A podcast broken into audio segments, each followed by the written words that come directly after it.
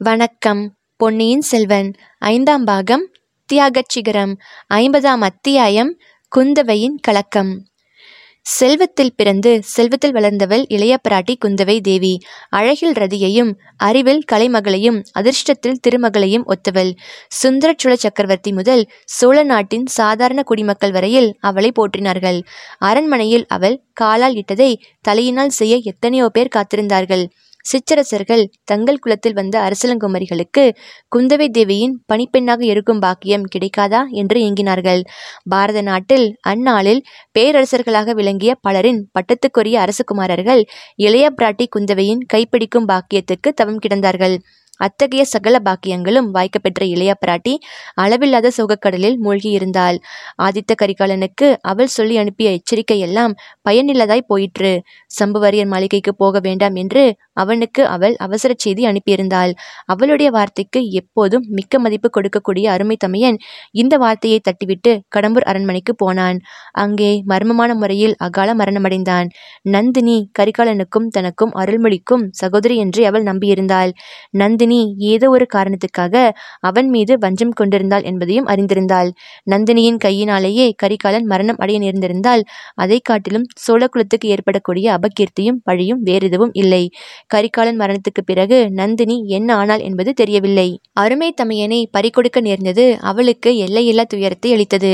உயிர் பிறந்த இரண்டு நாளைக்கு பிறகும் அவனுடைய திருமுகத்தில் கொடிக்கொண்டிருந்த வீரக்கலையை நினைத்து நினைத்து உருகினாள். ஆஹா! என்னவெல்லாம் அந்த மகாவீரன் கனவு கண்டு கொண்டிருந்தான்?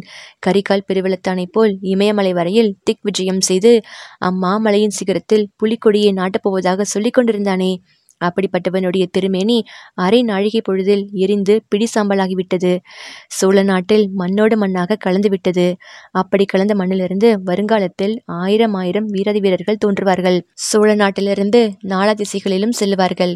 கடல் கடந்து தூர தூர தேசங்களுக்கு செல்வார்கள். வீரப்போர்கள் புரிந்து சோழ சாம்ராஜ்யத்தின் எல்லையை விஸ்தரிப்பார்கள். போகும் இடங்களிலெல்லாம் வானலாவிய கோபுரங்களை உடைய கோவில்களை எழுப்புவார்கள்.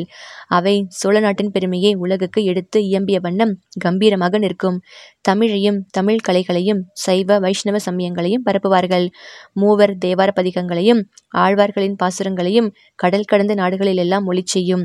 வெற்றிவேல் வீரவேல் என்னும் வெற்றி முழக்கங்கள் கேட்கும். இவையெல்லாம் வெறும் கனவு அல்ல. நடக்கக்கூடியவைதான். அருள்மொழிவர்மன் பிறந்த வேளையில் விசேஷம் பற்றி பெரியவர்களும் சுதிடர்களும் அனுபவம் வாய்ந்த தாய்மார்களும் சொல்லியிருப்பதெல்லாம் உண்மையானால் கரிகாலன் கனவு கண்டவையெல்லாம் அருள்மொழிவர்மன் மூலமாக நினைவாகக்கூடும் ஆனால் அதற்கு எத்தனை இடைஞ்சல்கள் குறுக்கே நிற்கின்றன? ஆஹா! இச்சிற்றரசர்கள் தங்களுக்குள் பூசல் விளைவித்து கொண்டு என்ன விபரீதங்கள் விளைவிப்பார்களோ தெரியவில்லை. மலையமானும் வேளானும் அருள்மொழிவர்மனை சிம்மாசனம் ஏற்றியே திருவதென்று ஒரே பிடிவாதமாக இருக்கிறார்கள். பழுவேட்டரையர்களும் அவர்களுடைய நண்பர்களும் மதுராந்தகனுக்காக படை திரட்டி வருகிறார்கள். சக்கரவர்த்தியோ அடுத்தடுத்து நேர்ந்துவிட்ட இரு பெரும் விபத்துகளால் சோகக் கடலில் ஆழ்ந்திருக்கிறார். யாரிடமும் எதை பற்றியும் பேச மறுக்கிறார். இளம் பிராயத்தில் தாம் செய்த பவத்தை எண்ணி எண்ணி பச்சாதாபப்பட்டு கொண்டிருக்கிறார். அவருக்கு தேர்தல் மொழி சொல்லக்கூட யாருக்கும் தைரியமில்லை. அவருடைய செல்வகுமாரியாகிய தனக்கே அவரை அணுக அச்சமாய் இருக்கிறதென்றால் மற்றவர்களை பற்றி கேட்பானேன்? அருள்மொழிவர்மன் ராஜ்யத்தை தியாகம் செய்ய சித்தமாய் இருக்கிறான் மதுராந்தகனுக்கு பட்டம் கட்டி வைத்துவிட்டு தான் சோழர் படைகளுடன் கடல் கடந்து திக் விஜயம் செய்ய விரும்புகிறான். ஆனால் அதற்கும் எதிர்பாராத முட்டுக்கட்டை ஏற்பட்டிருக்கிறது. எது காரணத்தினாலோ சோழ நாடை போற்றி பணியும் முதிய பிராட்டியான செம்பியன் மாதேவி தம் மகனுக்கு பட்டம் கட்டுவதை ஆட்சேபிக்கிறார். காலஞ்சென்ற தமது கணவரின் கட்டளை என்கிறார். இந்த சிக்கல்கள் எல்லாம் எப்படி தீரப்போகின்றனவோ தெரியவில்லை. இப்படி சோழர் குலத்தை பற்றியும் சோழ சாம்ராஜ்யத்தை பற்றியும் ஏற்பட்டிருக்கும் கவலைகள் எல்லாம் போதாதென்று குந்தவையே இன்னொரு பெருங்கவலை வாட்டி வதைத்தது. அவளுடைய உள்ளம் கவர்ந்த வானர்குல வீரனை பாதாள சிறையில் அடைத்து வைத்திருக்கிறார்கள். ஆதித்த கரிகாலனுடைய மரணத்துக்கு அவனை பொறுப்பாக்க முயல்கிறார்கள். அதில் அந்த பல்லவ குலத்து பார்த்திபேந்திரன் பிடிவாதமாக இருக்கிறான். பாட்டனார் மலையமான் ஒருவேளை தான் சொன்னால் கேட்டுவிடுவார். ஆனால் சந்தேகத்துக்கு ஆளாகியிருக்கும் ஒருவன் விஷயத்தில் பெண்பால் ஆகிய தான் எப்படி தலையிடுவது? தமையனாகிய ஆதித்த கரிகாலனை காட்டிலும் வழிபோக்கனாக வந்த வந்தியத்தேவன் பேரில் தனக்கு அதிக அபிமானம் என்று ஏற்பட்டால் அதைவிட அபகீர்த்தி வேறு என்ன இருக்கிறது? பார்த்திபேந்திரன் வேணுமென்றே அத்தகைய அபகீர்த்தியை பரப்பக்கூடியவன்.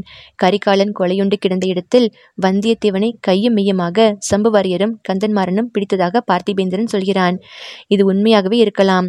ஆனால் கரிகாலனை ஒரு நிமிடமும் விட்டு பிரியக்கூடாது என்று தான் கூறிய வார்த்தையை வந்தியத்தேவர் நிறைவேற்றி இருக்க வேண்டும். ஆதித்த கரிகாலனை கொலைக்காரர்களிடமிருந்து காப்பாற்றுவதற்கு முயன்று அதில் வெற்றி காண முடியாமல் தோல்வியுற்று இருக்க வேண்டும். ஆனால் இதை பற்றிய உண்மையை எப்படி அறிந்து கொள்வது?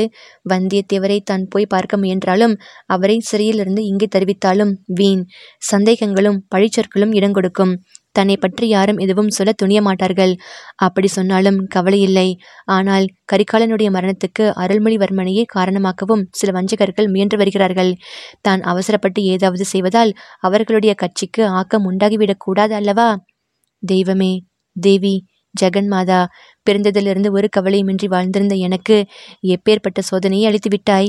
இவ்வாறெல்லாம் குந்தவையின் உள்ளம் எண்ணி எண்ணி புண்ணாகி கொண்டிருந்தது. கரிகாலனுடைய மரணச் செய்தியும் வந்தியத்தேவர் அதில் சம்பந்தப்பட்டிருக்கும் செய்தியும் வந்தது முதல் இளைய பிராட்டி இரவில் ஒரு கணமும் தூங்க முடியவில்லை. இந்த சிக்கலான நிலைமை தீர்வதற்கு ஒரு வழி கண்டுபிடிக்க யோசித்து யோசித்து பல வழிகள் யோசித்து ஒவ்வொன்றையும் நிராகரித்து கொண்டிருந்தாள். அவளுடைய உயிருக்குயிரான தோழி வானதியிடம் கூட மனம் விட்டு பேசுவதற்கு மறுத்தாள். வானதியும் அவளுடைய மனோநிலையை ஒருவாறு உணர்ந்து கொண்டு ஏதும் பேசாமலும் கேட்காமலும் இருந்தாள்.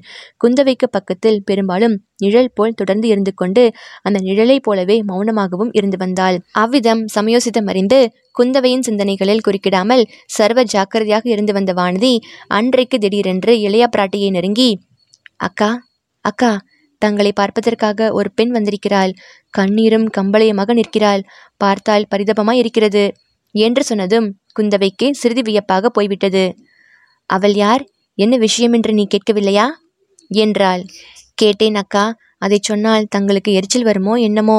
சம்புவரையர் மகள் மணிமேகலையாம் சின்ன பழுவேட்டரையர் மாளிகையில் சம்புவரையர் குடும்பத்தை சிறை வைத்திருக்கிறார்கள் இவள் ஒருவருக்கும் தெரியாமல் வழி விசாரித்து கொண்டு ஓடி வந்திருக்கிறாள். என்ன காரியம் என்று கேட்டால் தங்களிடம் நேரிலே தான் சொல்வேன் என்கிறாள். அவளுடைய கண்ணீர் ததும்பிய முகத்தை நீங்கள் பார்த்தால் உடனே உங்களுடைய மனம் கூட மாறிவிடும். என்றாள் வானதி? அப்படியானால் என் மனம் கல்மணம் என்று சொல்கிறாய்? என்றாள் குந்தவை கோபமாக. தங்களுக்கு உண்மையிலேயே கல்மணம்தான் அக்கா.